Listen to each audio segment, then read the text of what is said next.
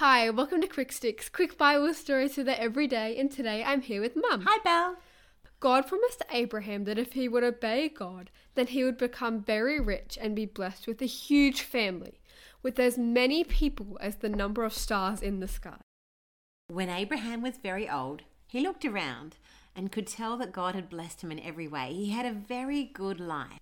His son Isaac was getting older too, and Abraham knew that it was time for him to get married so that he could have a family of his own.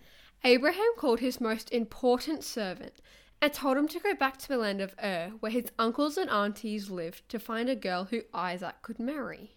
What an important job. I know. The servant loaded up ten camels with supplies and set off back to Ur, where Abraham used to live. As he came close to the town, the servant prayed to God, asking, God of my master Abraham, make me successful today and show kindness to Abraham. Make it happen that when I stand near the well outside the city, that a young lady comes to get water and that she offers to bring water for me and my camels. Then I will know that this is the lady you have chosen for Isaac. As soon as he had finished praying, a beautiful young lady named Rebecca came out from the town to pull up water from the well. The servant hurried to meet her, and she offered to bring water for him and his camels as well, just like he had prayed. The servant asked which family she was from and found out that Rebecca was the daughter of one of Abraham's family members, exactly the person he was looking for. He was very excited and said, Praise be the Lord who has shown me kindness and faithfulness to my master. Rebecca was very friendly and invited the servant to come home and meet her family.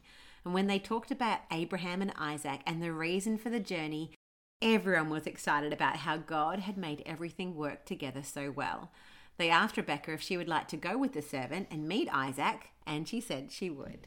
The next day, Rebecca and her maids left Ur, riding on camels to go meet Isaac. As she came close to the place where Isaac was living, she could see him out in the fields and covered her face with a veil. Then Isaac married Rebecca and loved her very much. God had a wonderful plan to make sure that Isaac had a wife who was suited perfectly for him. God also has a plan for you. When we ask God for his help, he'll make sure that you are in the right place at the right time to meet friends who you will love being with and will help you in your life. And that's good news. Have a great day. Bye.